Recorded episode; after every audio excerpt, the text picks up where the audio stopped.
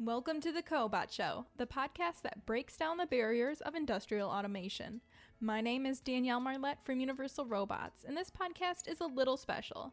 We have the opportunity to listen to Steve Crowe from the Robotics Business Review interviewing president of the world's number one collaborative robot company, Jurgen von Hollen.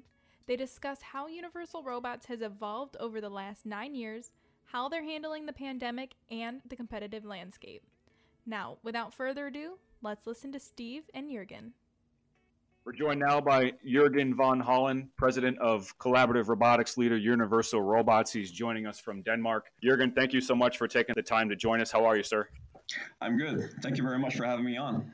How are things in Denmark right now? You know, obviously everybody's dealing with the, the pandemic, and uh, how are things over there for you?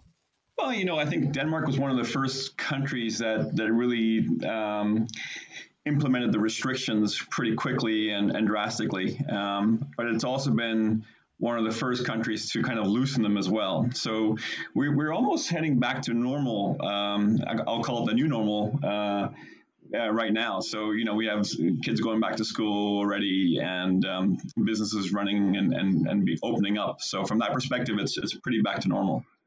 Wow, that's pretty impressive. Uh, we're still not quite there yet here in the United States, but uh, there's certainly hope that businesses can reopen without necessarily uh, invoking another wave of infections.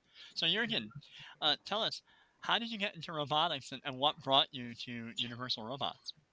Well, that's a that's a good question. I, you know, almost I would say over over four years ago, I was contacted by somebody who um, explained to me that there's a company called Universal Robots that was looking for a president, and um, I had, to that point in time, had never heard of Universal Robots, and I was um, running a division, um, an automation division uh, for a German company, a very large division, and um, the fact that I didn't know them kind of put me off, and I actually declined. Um, uh, the, the the offer to to meet uh, uh, the, at that time it was Teradyne um, executives who had just acquired the company. Um, so from from that perspective, that's how I kind of started looking, understanding what Universal Robots was about, and um, at some point in this process, I think it was the second or third time when I had the discussion that I said, well, you know what, I, I think it's kind of interesting. This is kind of a unique opportunity. And that's when I, I think it was, uh, you know, March or three months later that I actually um, agreed to have a, a first uh, meet and greet. And, and, and so that's how I kind of got into the business. I'm sure you're you're you're happy looking back on things that you you know sort of changed your mind there. Oh, absolutely. In fact, it was quite uh, funny because I was actually at a, a McKinsey uh, conference, and um, they were talking about the, the companies that were considered the leaders. And suddenly, I saw Universal Robots in this, you know, digitization industry 4.0, and it had UR at the top right hand quadrant. And I said, wow, that's the company. And that's what kind of got me going. I said, wow, okay, I, I think this is bigger than I actually think it is. And, you know, in, in hindsight, it's probably been, you know, almost four years now, probably the most interesting, exciting, tiring four years of my life, but it's been truly the best. This is a special RBR 50 edition of the podcast. And, you know, Universal Robots has been on the list each of the nine years that we've done this list. So, you know, kudos to everyone at Universal Robots that has, you know, created innovation and continued to innovate throughout the years. Uh, sort of a two part question here. You know, what does that honor mean to you guys to be on the RBR 50 list, and how does the company itself continue to maintain its culture of innovation? Yeah, you know, I think first of all, I think I think the recognition is uh, something that's special to us because if it was just any general business review kind of thing um, where where they were saying, okay, you're pretty innovative, that would be one thing. But for us, it's almost like we're, we're being evaluated um, by robotics experts and people who understand the business, and that means a lot to us, right? I think it, that kind of recognition gives us comfort that we're going down the right path. And I think that's uh, for, for us important. And that's my personal target as a company is not, you know, yes, we, we invented a product or a technology or a marketing, a market group, But for me, much more fundamental is how do we maintain this consistent, sustainable innovation over and over again? Because that's a whole different culture. It's a whole different process um, that you need to have. So the recognition for me means that we've been able to do this now nine times. And my hope is that we'll do it for the next 20 times as well. So that's kind of the, the one thing about the recognition and, and, and what it means to us. Um, the second part of your question, you know, for me, what's what we're doing to maintain innovation. I think this is, comes down to one of my one key reasons why I actually took the role at UR was because it's not just about the product or the technology. It's about so many different things that we're innovating at the same time. It's the, the, the business model, which you know includes the ecosystem. It's our go-to-market, um, you know, and oh, it's also the technology, right? So there's all these things that are in constant motion and having to be developed. So, you know, we, we, we look at innovation at UR as being much, much more than just the product or the technology. It, it's really all things playing in unison together to actually create something that's, for me, differentiated uh, and, and a sustainable differentiation for the long term. Well, and part of that differentiation is you've helped inform and grow the, the market for collaborative robots. I know that our uh, site, Collaborative Robotics Trends, and Universal itself have published a lot of great case studies. What is it that uh, Cobot end users are learning, or, or what have you learned in growing the market with them? Well, I think it's a good point, right? So I think one of the things that I would see is one of the biggest barriers to growth in collaborative robots over the last five, ten years has been the fact that people were just not aware of what a collaborative robot is. And I still believe, despite everything that's happened so far and all the marketing we've done and communication, we still have not reached all the potential customers out there and, and the market. So so I think it's it's um, you know it's, it's it's one of the things where we spend a lot of our investment money into is awareness building of collaborative robots, and I think you know the collaborative robotics trends and and case studies. What we notice is that case studies are so important for people to understand because you know putting a robot a naked robot or a photo of something it doesn't really connect the person's brain to oh that actually works for me because you've really got to think about it as a, you know, if you're a customer and you've inherited a machine shop from your great grandfather, um, the machines are 20 years old. I don't think you would really think about applying a robot to a 25 year old CNC machine. But that's exactly that, that sweet spot kind of activity or application that we would like to go to. We're joined by Jurgen von Hollen, president of Universal Robots. We have an article in the works about how sort of the, the, the COVID 19 pandemic has affected companies that are building autonomous mobile robots. I'm just curious how this has impacted the operation for Universal Robots, how, you know, with the installations and remote trainings or, you know, remote consultations. Um, how, how have things changed for, for UR in the last couple months? Yeah, so I think you know, when when this really started kicking off, I think we were, um, like most companies, pretty surprised, and we scrambled to make sure that our operations supply chain um, was robust and capable of still delivering.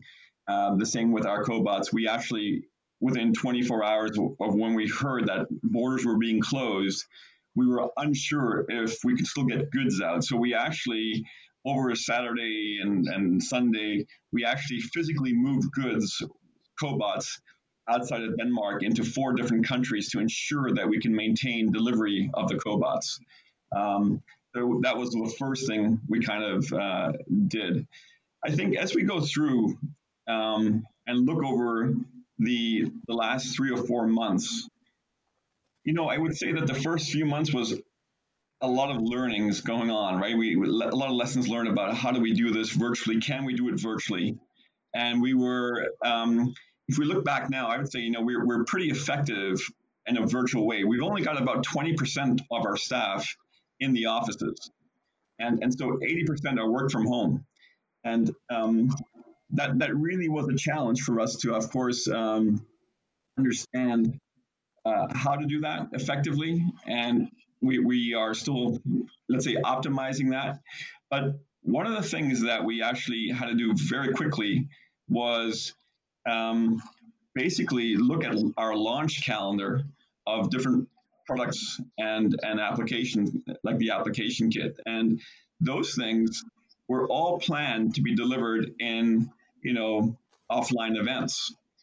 So we very quickly had to go to virtual and digital. And and I, I would say probably the biggest learning and with a positive around it is the fact that we our ability to now drive the business virtually or a in a digital way.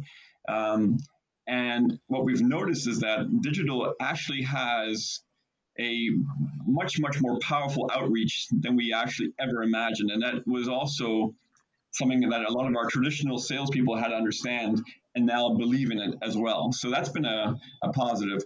I think if we look at the UR Academy and all our other activities, we've, we've been a global company from day one. So, you know, the Danish market was never big enough for us to be able to grow the, or scale the business. So, everything we had was built in the concept of outreach virtually or digitally. So, we, we haven't changed that much, but we have, of course, scaled it to support more and more remote learning and training activities, but also you know, we've redefined academy as also our own internal training and development base so that, you know, how do we train our managers to work and, and manage in a virtual environment? That's kind of where we're going with that. How much of your uh, customer base are SMEs versus like big automakers right now? Yeah, you know, so one of the things I would say is if you look at UR from its inception, the, the concept was to focus on the SMEs. So coming back to when I joined the company in, in 2016, I went out and started meeting customers, and then I realized that we actually had quite a few large customers. And the difference was that the large customers had kind of figured out what to do with collaborative robots. We didn't have to tell them or market it to them per se. It was uh, so, and, and if you look over the last years, you can actually see it go up and down. But I would say we're probably at a 50% basis right now. It's an even split between large customers and small and medium. If you can define that that small, medium to large, but that's that's always an ongoing discussion that we have ourselves. But we're around that 50% mark. One thing I want to try to get a better handle of is, you know, you guys are owned by Teradyne. They also own MiR, Mobile Industrial Robots, AutoGuide Mobile Robots, which is a recent acquisition, and then Energid you know, you, you made an announcement uh, maybe a few months ago now that UR and, and mobile industrial robots are building a, a cobot hub uh, in Denmark. What's the co- collaboration like between the Teradyne owned companies? I know you probably can't share too much, but just what, what how, how often are you guys working together to try to drive the industry forward? Yeah, so I think you know one of the things that we have is all the companies that are coming on board um, in this industrial automation segment within Teradyne, we, we, we're trying to leverage, of course, lessons learned. And I would say UR has, you know, the largest base. We're over 700 plus people now. Um, we've we've built uh, a robust, let's say, process. Um, uh, you know, whether it's marketing department, sales, etc. So we're definitely trying to support each other from that perspective, saying, "Hey, you can help. We can help you here but it's not from a, a, a end customer perspective yet. Every company that comes on board, of course, is very focused on hitting their target specifically. Um, and where a customer says, "Hey, I want a collaboration or I want a UR and a MiR together in a product," our our channel, our ecosystem works on delivering that solution, and we support it. But it's so I would say it's it's so far relatively reactive to what we are looking at from a product perspective, and it's proactive, looking at, let's say, the back office support um, processes on, on that level. That's kind of where we are today. And speaking of partnerships, we know that UR has done a, a, great job of developing its own ecosystem. We've seen a real proliferation of end of arm tooling and vision guided applications in the past few years. Uh, do you expect that growth to continue? Well, I think it's interesting because I, I, I you know, when we started the UR Plus uh, platform um, in 2016, we were uh, we, we, we had this concept and we started it. It was very difficult to get attraction or people attracted to the to the platform. And then we were actually questioning it. And then somewhere at the end of 16, early 17, it started taking off. And and I think what we saw is that people started to understand the potential behind what I mean, what we term today as the platform, which is the UR Cobot. It just offers as a you know the potential to offer solutions to customers. So my, my view is that we've seen this growth in the platform. It has continued over all the years. If you were to ask me the future, I would say that the platform has it will continue to grow, it will diversify, I think we will see more and more people attracted to collaborative robots and, the, and that, that segment simply due to the growth potential or the forecasted growth of the market itself. And I think it will always attract new companies, new innovations. I think UR has a, a, challenge which we have to go after, which is how do we get more out of that ecosystem together? How do we leverage things out of that UR Plus platform? Because it, there's so much potential in that. And coming back to the sustainable differentiation, being able to, you know, it was just you are, we're one company. If we are looking at the ecosystem, including our distributors and system integrators, there's over 12, 1,400 companies that are kind of going down the path together. That's way more effective than just one. So being able to enable that um, ecosystem to, to kind of become really focused on what we're trying to deliver, that is really our challenge. Cobots have been used in, in many types of applications, obviously, you know, automotive manufacturing, machine tending, pick and place operations. Uh, a good friend of yours uh, Esben Ostergaard, uh, co-founder of Universal Robots, just launched a new company called Lifeline Robotics, where they're using two UR3 cobot arms to do throat swabbing uh, to help with COVID-19 testing just w- what are some of the most unique uh, cobot applications you've seen lately, Jurgen? That's always a good question because I, I probably don't see them all. I, I think one of the things I, well, let me start with one thing. I would say the crisis has kind of made me proud to see how people are using the technology. Um, and I'm talking about end users who are redeploying their production lines uh, to deliver you know, PPE equipment or whatever it might be to kind of support the challenge of, of the crisis. And I think it, it, it kind of underlines how we envisage the technology to be used in a flexible way, quick, easy, simple. And, and that has been done without a lot of support from anybody from UR or anything else. That's just the end user using the technology, redeploying it. So from that perspective, I, you know, that, that's the one part I would say from an applications perspective that we've seen in the news come out that says, oh, hey, there's a UR cobot actually supporting that. That's the one positive thing. The number of, I would say, the big applications that we, or more, the newest applications we're seeing today are really coming out of the medical and pharmaceutical that, that I've been seeing that are new. So you just talked about Esben, but there's a whole bunch of new ideas, whether it's um, UVD, so you know, trying to kill the virus with um, uh, UV light, lighting, laser, and stuff. So it's it, there's a whole bunch of different things coming up that I think are driven by the crisis. Um, beyond those applications, of course, there's so many new inventions coming up with our technology inside, whether it's the massaging cobot, whether it's the um, you know, cobot that's that's actually going out there in in the more of the services environment, the, the pizza cobot, so many different applications out there. And so, Jurgen, we talked about your partners and, and applications that are being developed, but we know that uh, Universal Robots came out with the E series not too long ago to help make robots even uh, more precise. Uh, what's Universal Robots working on now? What are your own technologies? What can we expect soon from you? Yeah, so I think you know one one of the things is my what I was saying before was the innovation piece, right? If we divide the innovation up, we have our platform, which is the Cobot. It's the hardware and software that we offer, and and I think we're we're going to be innovating around that, and and and the true innovation around that will be much more focused on applications. So I think if you look back, you would you know go back from you know from 2020 backwards, you would see us very much being a robot company, and uh, that's that's really what we were. I would hope if you look forward and we go to 2025, you would see that UR has transformed itself into much more of an applications company, and and that comes back down to the fact that customers are not looking to buy a cobot or a robot. They're looking to solve a problem that they have in their production. And you know, it's, it's important for us to be able to offer that with our ecosystem. And that's really the innovation we're trying to focus on is how do we start um, getting this applications competence and the applications requirements and specifications right through everything we do as a company.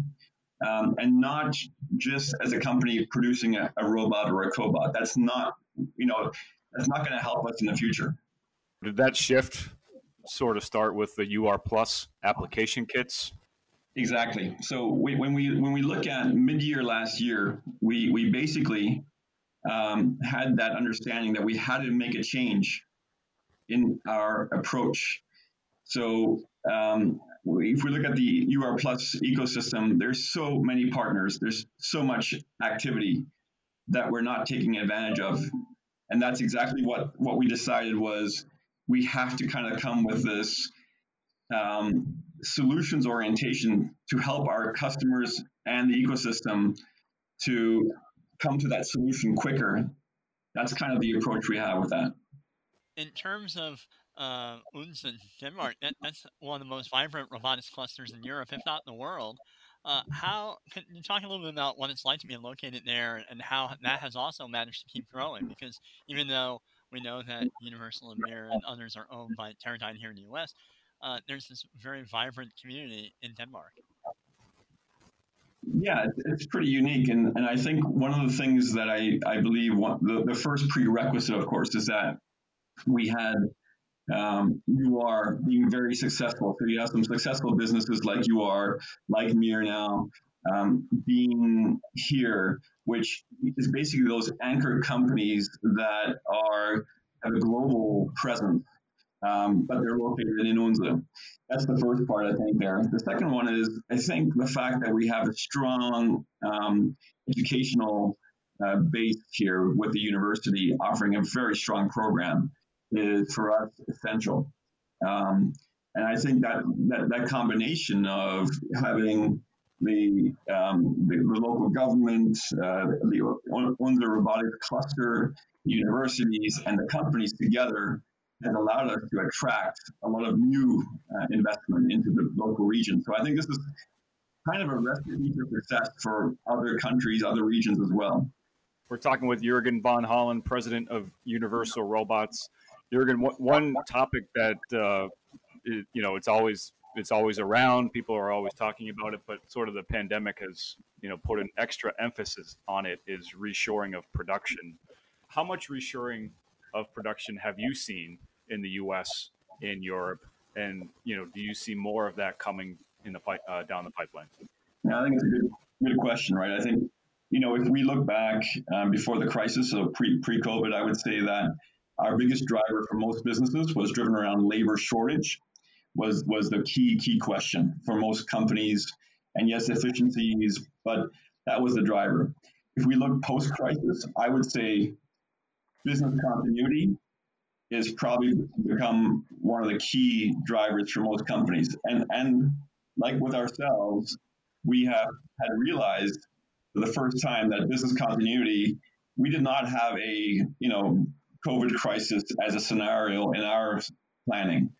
And I think what has happened now is that this concept of your supply chain needs to be robust. And in fact, you may not have the ability to offshore all your um, components and parts because they may not be able to come into your country wherever you may be.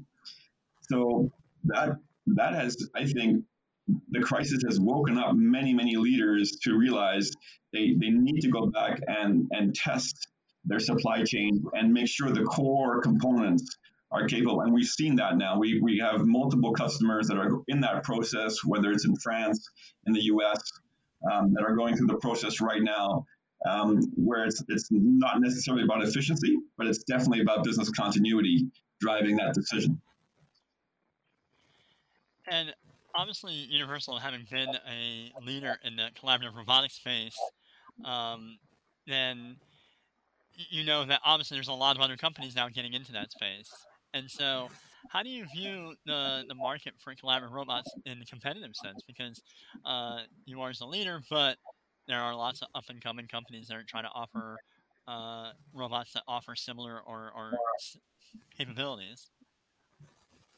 Yeah, I, you know, so I think the market is is a growth market, right? So I think you know we, we we're in this because we believe in the long term potential of the market, and as long as we see significant potential and growth in the market, we're going to see more and more companies, you know, attracted to the market, and they will introduce new products. That that is a given uh, from from our what I see. I think our our potential that you know, from a forecast perspective, if we look at those companies, I, I have no problem with that because I do think, like I was saying before, awareness of collaborative robots and what they can do is something we cannot and do by ourselves. So this awareness with every new entrant into the market is a positive. And I, I, I, love good competition. So it's really about, you know, that that is also a driver for us where we've been very much alone for a long time when, with good competitors coming up that's a positive. I, I, I really think we have the capability to position ourselves and differentiate ourselves with against most of them because of our, our experience, but also because of the business model that I was explaining before.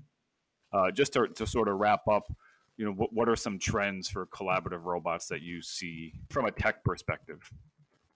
The sensor technology out there, so the stuff that's on top of the platform of the cobot, I do believe that we're going to see significant innovations around that market. I do think it's very a very fragmented market when we look at sensors, um, but I, I, do believe we will get better at really being able to simplify the application deployment of cobots, and I think more and more people will be able to um, leverage the cobot technology because I, I do believe focusing on applications uh, and cobots in those applications will simplify things. I I would say that I know people and especially technical people love to see complex solutions and applications, but those are probably not the ones we should be focused on. There's so many easy applications that add so much benefit for customers so really what I'd like to see is more of those kind of pick and place applications, machine tending applications that are just easy to do. That would be the um, the optimal for me. But that's I also believe the trend will be that that we will start seeing that the collaborative robot market really becomes clearer as to what segment of application that it really is the sweet spot for them. Well, and it'll be interesting to see how these trends unfold. Uh, I think a lot of people might have started 2020 with an expectation of things. A lot of those expectations have had to change, but I, I think it'll be uh, uh, fun to watch as robotics helps people with the recovery.